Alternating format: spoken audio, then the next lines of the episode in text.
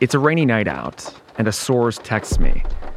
I meet him in an industrial part of Brooklyn, so we can both listen in to a recruitment call. Would you also feel comfortable uh, in training and firearms? What is your ideology? For a neo Nazi terror group called The Base. So, how did you hear about the base? Exactly.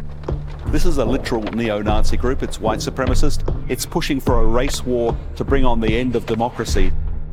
I'm Ben Makuch, and I cover extremism and national security for Vice News. And the story of American extremism is rooted deep into the fabric of this country. Race mixing is one of the things which is causing the breakdown of American society and the alienation of the people generally.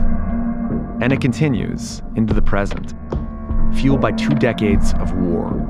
I think we got a lot of angry people who came back from those wars. While we were focusing on Al Qaeda and then ISIS, the federal government was it was completely ignoring this growing white supremacist movement at home. I'm going to show you how these far right ideas that once seemed so fringe. White supremacy, that's the problem. This is a hoax. It's a conspiracy theory used to divide the country and keep a hold on power. Are now surging into the mainstream.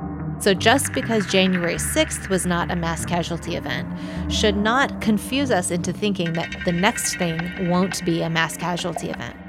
Because this is the real forever war. Um, I mean, I don't think this is over by a long shot. Oh no, I mean, it's never going to be over. From Vice News and Spotify, I'm Ben Makuch, and this is American Terror.